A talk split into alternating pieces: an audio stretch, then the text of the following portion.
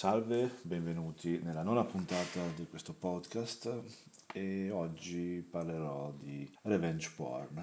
Chiamerò di revenge porn perché c'è tutto, chiaramente avete sentito la storia di quella maestra no, che è stata licenziata per un caso di revenge porn dovuto al suo ex fidanzato che si è comportato male e quindi siccome è una cosa, un fenomeno crescente, ma non è tra l'altro neanche un fenomeno che è iniziato da poco, è un fenomeno antico, uh, vorrei fare il punto un attimo su, su, sul come succede, sul perché succede in realtà e su quanto sia facile che succeda.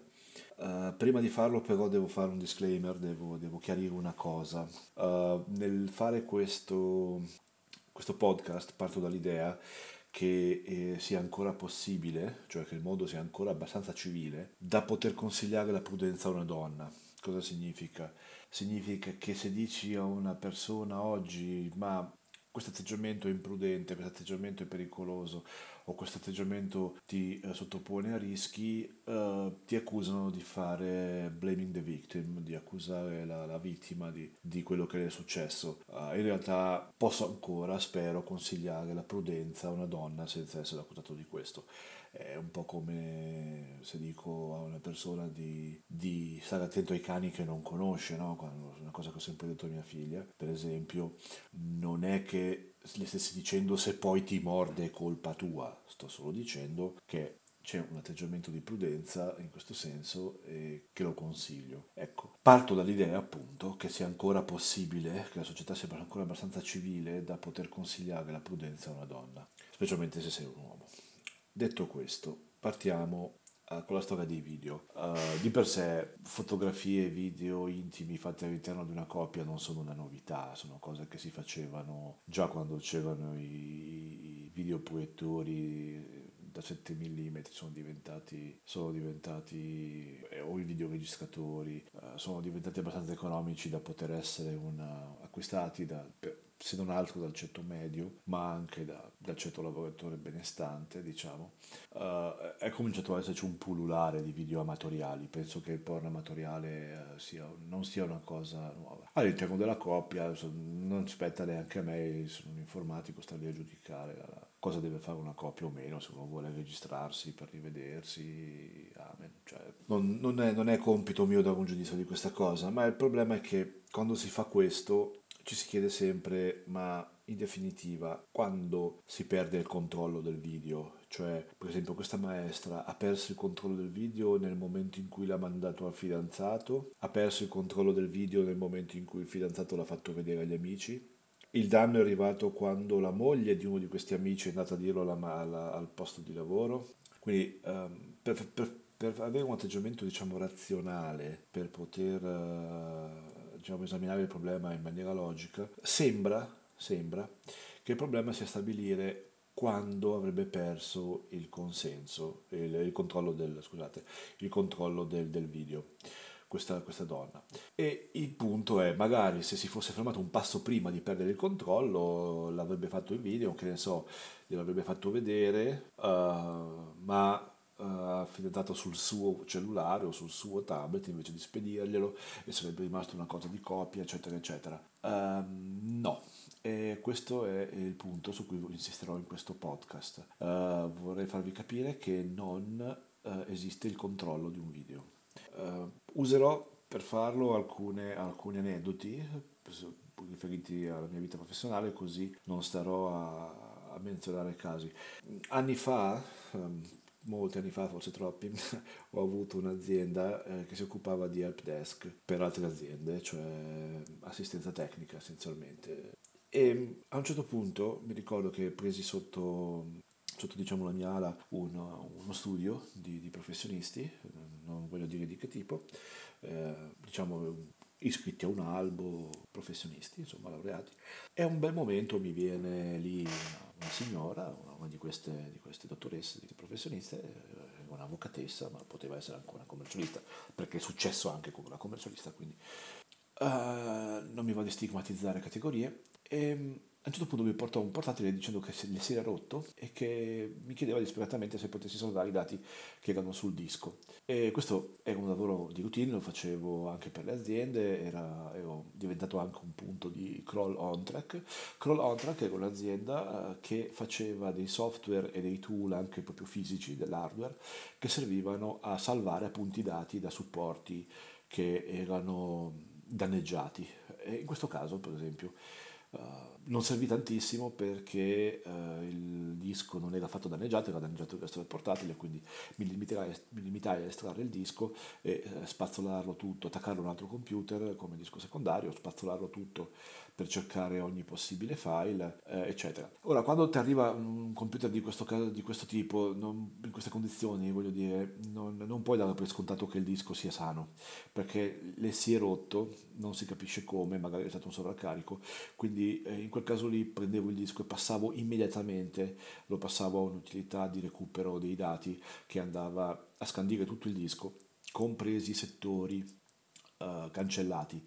Cioè quei settori che erano stati apparentemente cancellati dall'utente, nel senso che io cancello il file, il file apparentemente è sparito, ma in realtà è stato, soltanto tolto per esempio dall'indice, cioè dalla FAT in quel caso, oppure veniva completamente cancellato anche nel caso di, di cancellazione, nel senso di riscrizione, di seconda scrittura, ma eh, esistevano dei, dei, meccanismi di magnetismo residuo che era ancora possibile misurare, per cui in parte era ancora possibile andare a cercare uh, file apparentemente cancellati o addirittura sovrascritti.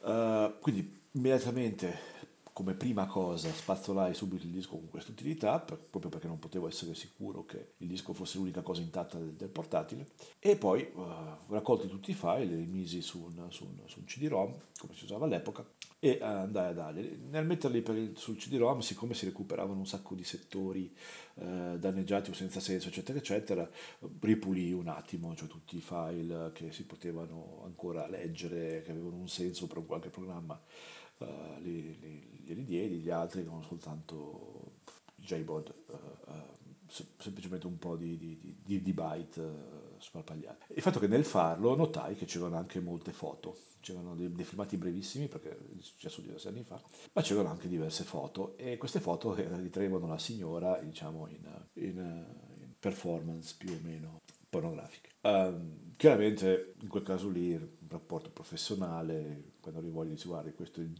CD, ho trovato un po' di file, li ho messi tutti lì, sono tantissimi, non li ho letti, uh, veda lei se... Questo è tutto, comunque è tutto quello che posso recuperare da questo, da questo portatile. La signora se ne andò, eccetera, eccetera, e, e, però uh, ecco questo è il punto. Uh, di dischi e di, di, da cui recuperare dati uh, privati, eccetera, eccetera, anche quelli aziendali, me ne capitarono tanti. E in sempre tanti c'era un po' di tutto.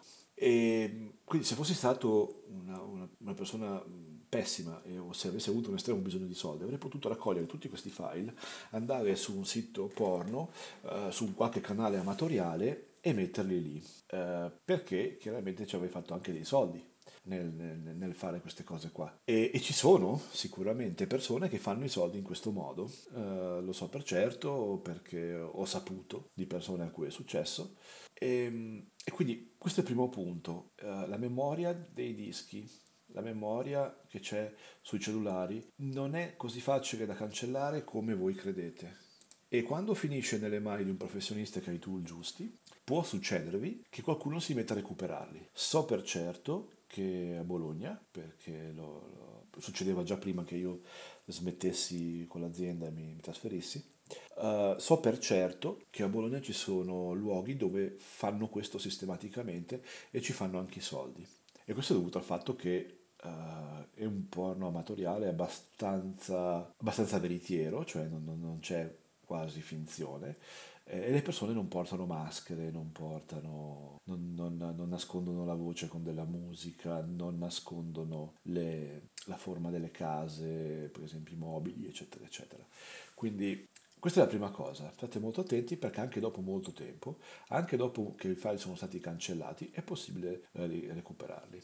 E qui c'è un altro, un altro esempio che voglio farvi, che in un caso di rottamazione. Fra le, fra le attività che facevo c'era la, la, rottamazione fiscale, cioè consentivo alle aziende di, di, di comprare, di, di, vendermi apparentemente a, a pochi spiccioli il magazzino, eh, il cespite, in modo da poter scaricare, togliere dal, dal magazzino computer, inventariati, eccetera, eccetera, eh, e facevo la cosiddetta distruzione fiscale, mi occupavo poi della, cosiddetta distruzione fiscale, eh, che consisteva prima nel, nel, chiamare la Guardia di Finanza, la Guardia di Finanza arrivava lì, dava due martellatine qui e là, poi chiamavo la, la, l'AMIU eh, per eh, per, perché erano rifiuti speciali, non li potete buttare, non così tanti, ne avevo diversi metri cubi alla volta, non li potevate buttare direttamente nei, nei rifiuti, quindi bisognava chiamare l'AMIU e descrivere il tipo di rifiuti, loro venivano a ritirarli. Bene, allora mi arrivò questo, andrai a prendere tutti questi computer vecchi di questa azienda, li portai in magazzino, la Guardia di Finanza dette le sue solite due o tre martellate sui monitor,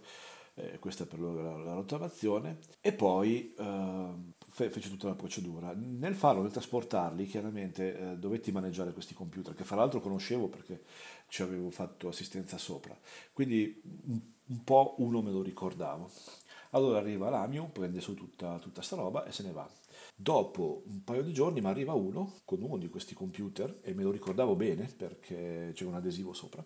Eh, e un signore arriva e mi dice: Ah, sai, vorrei ho questo computer, vorrei, vorrei un attimo uh, uh, sapere se si può riparare, se ci si può fare qualcosa, eccetera, eccetera. Allora gli chiesi un attimo, ma dove ha trovato questo computer per curiosità, che, che storia per, per, sapere. Ho fatto un po' gnorri e cercato di capire, insomma, questo qua praticamente lavorava per una di queste uh, aziende che non erano né altre, neanche direttamente l'Amio, era una specie di, di subappaltatore.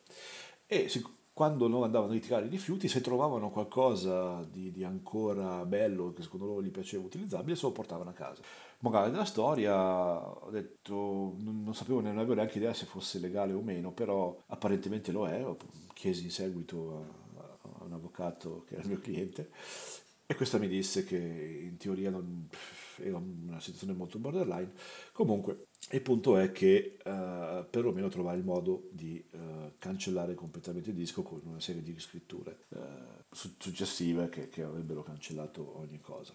Il vero problema um, è proprio questo, anche quando buttate via l'immondizia, anche quando buttate via qualcosa, spero che non buttiate cellulari con la batteria dentro l'immondizia, ma questo non cambia la situazione, che voi lo vendiate, che voi lo vendiate come seconda mano, come usato, che voi lo gettate nell'immondizia, c'è gente che va a vedere questi rifiuti speciali e se ci trova un cellulare che magari funziona ancora, magari è ancora guardabile, lo, lo prende e, lo usa lui. E chiaramente poi ci può fare qualunque cosa, potrebbe per esempio portarlo all'assistenza, eh, se c'è per esempio scheggiato lo schermo, dice va bene, lo porto all'assistenza, pago quel tot, mi faccio rifare lo schermo e ho trovato un cellulare gratis.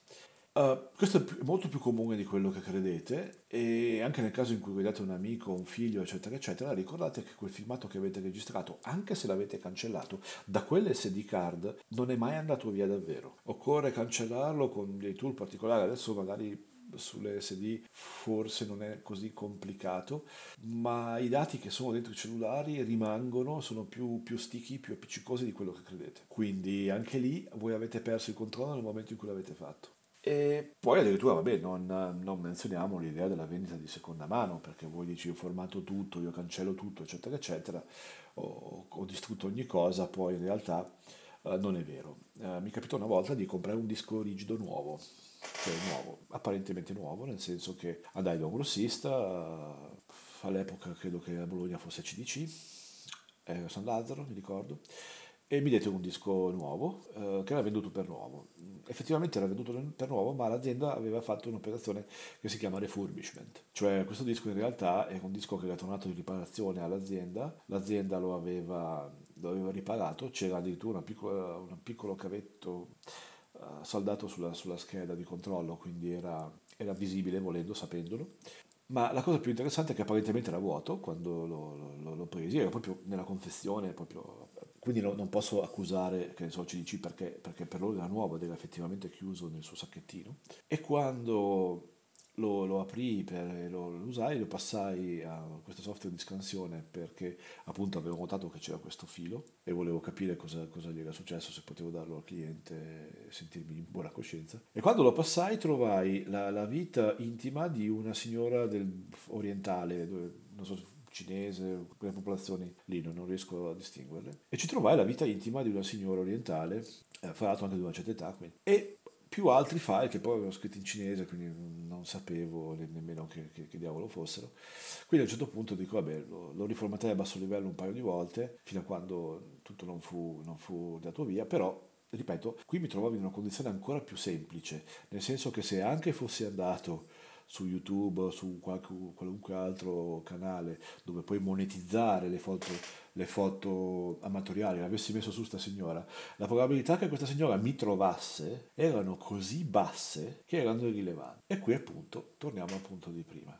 Nel momento in cui avete fatto questo video, chiunque abbia dei buoni tool per recuperarli può venire in possesso del cellulare intero quando avete smesso di usarlo, può venire in possesso dell'SD card quando avete smesso di usarla, può venire in possesso del, di qualunque parte del vostro computer quando avete smesso di usarli. Questo è il disastro. Voi avete perso in realtà il controllo del video nell'esatto momento in cui l'avete fatto. E questa è la cosa su cui dovreste pensare di più. Quando una volta si usavano, che ne so, i, quei, quei quei filmati, quei, si facevano i filmini per le videocamere o si facevano per il, si salvavano su DVD Uh, Dopotutto erano sempre supporti che non avreste venduto, che non avreste dato via, perché sì, c'erano le copie che si facevano i DVD, i filmini porno sul DVD, difficilmente li avrebbero dati via. Um, e poi a, a, quel punto distruggerlo era anche abbastanza semplice, basta farlo a pezzi, buttarlo nella, nella cosa e, e, la distruzione è abbastanza semplice, ma non è così facile con, con, il, con i dischi rigidi e non è così facile con le SD card. E se voi andate su YouPorn e cercate cercate amateur o su qualunque Xvideo su qualunque altro sito pornografico, trovate vastissime quantità di filmati amatoriali. E se vedete si dividono in due categorie, quelli dove eh, la donna, specialmente la donna, indossa una mascherina e c'è una musica di sottofondo, quindi non sentite bene né la voce né, la, né vedete la donna in faccia, quindi non è riconoscibile. E poi ce ne sono degli altri di cui fate la domanda, ma queste qua davvero si mettono su YouPorn con la loro faccia? Ed è qui il punto, no, non è questo il caso. Questo è il caso di qualcuno a cui è sfuggito di mano l'immagine o è sfuggita di mano la, il filmato. Non dico che deve essere spessato per forza il negozio o il, l'azienda che gli faceva da riparatore del computer o del cellulare. Dico semplicemente che il cellulare è capitato in mano a chiunque per motivi diversi, eh, è capitato in mano perché l'hanno rivenduto, perché l'hanno, l'hanno, l'hanno gettato via nel posto sbagliato o perché l'hanno lasciato al negozio che gli ha fatto lo sconto, rottamiamo il tuo cellulare. Ecco, l'ha lasciato lì o perché ha mandato a, a riparare per esempio la, lo schermo dal negozietto, solito negozietto riparatore e tu, c'è tutto un business di queste, di, di, questi, queste, di, queste, foto e quindi vi viene comunque spazzo, una spazzolatina sulla memoria la danno lo stesso, se trovano foto di questo tipo vanno a finire su YouPorn o in qualunque posto possono monetizzare. Quindi probabilmente se avete fatto qualcuno di questi video e avete questa abitudine non è difficile che sia già su internet e siete su internet con la vostra faccia. Morale della storia. Sì, è vero, c'è il bastardo eh, fidanzato o ex fidanzato che prende i vostri video e li mette lì. Ma se osservate la mole di video che si vede su YouPorn, di video amatoriali a viso scoperto, vi accorgerete subito che o tutti i fidanzati sono dei bastardi, praticamente ogni fidanzato è bastardo, oppure vi accorgerete o vi chiederete come hanno fatto quei video a, a, a finire lì. Il problema è appunto questo, perdete il controllo del video non appena lo avete fatto. Non esiste il momento in cui ne avete perso il controllo, non esiste il momento in cui avete, uh, potevate fermarvi ed evitare che questo succedesse. Nel momento in cui il video è stato creato ed è stato messo sullo storage del cellulare, che sia quello esterno che sia quello interno, o voi distruggete il cellulare bruciandolo letteralmente nella stufa, oppure, che è una cosa completamente anti-ecologica, quindi non fatelo, oppure lo date a qualcuno che lo smaltisce. Se lo date a qualcuno che lo smaltisce, avete perso il controllo, esattamente come darlo a un fidanzato o un ex fidanzato bastardo. Perché appunto c'è gente che va a spazzolarsi le immagini, cerca il porno e lo mette su YouTube, o su YouPorn, scusate. Um, quindi, tornando al primo punto, se fosse ancora possibile consigliare la prudenza a una donna, e il consiglio è non fateli, sul serio, non fate video porno. Non è che io sia un bigotto, per carità, eh, se volete farli, almeno fateli salvandoli, che ne so, in presa diretta con una videocamera e poi salvateli su un, su un, su, su un CD-ROM, che poi almeno potete distruggere veramente avendo la coscienza di stare, di, che lo state distruggendo, perché nessuno va lì a raccogliere i cocci di un CD-ROM. Ma altrimenti, eh, nel momento stesso in cui l'avete fatto, ne avete perso il controllo. Punto. Uh, certo, se siete un utente schillato potete evitare. Per esempio, potreste lasciarlo su un file system criptato. Potreste prendere il computer, criptare una parte del disco, lasciare lì le cose che, che, che non volete che si vedano. Se usate un buon software per, per criptare il disco, uh, ecco, questa operazione diventa quasi impossibile. Buona idea. Quindi sempre criptare l'hard disk Oppure criptare direttamente i file, se non uh, potete criptare l'hard disk perché siete arrivati tardi e il, il sistema operativo è già installato, come capita su, sui computer pre, preinstallati, chiaramente vi troverete in una situazione imbarazzante. Ecco, se non potete criptare il file, il disco, scusate, criptate almeno il file, ok? Esiste sempre la possibilità che rimanga qualche file temporaneo che avete fatto durante la, la, la criptazione, però almeno eh, non vendete la, la, pelle a, a, basso prezzo. Ma ripeto, uh, se non riuscite a fare questo e non riuscite a farlo per esempio sul cellulare che avete, il video è fuori controllo dall'esatto momento in cui l'avete fatto. Quindi eh, la prima domanda che mi sono posto è è ancora possibile consigliare prudenza a una donna? Se la risposta è sì, allora sì, non fate questo tipo di video o di fotografie, semplicemente punto e basta. Um, è una cosa triste, eh, però il mondo è così in questo momento. E recuperare i dati dal vostro cellulare, anche quando avete cancellato i file, è estremamente facile, purtroppo. E con questo la chiudo qua.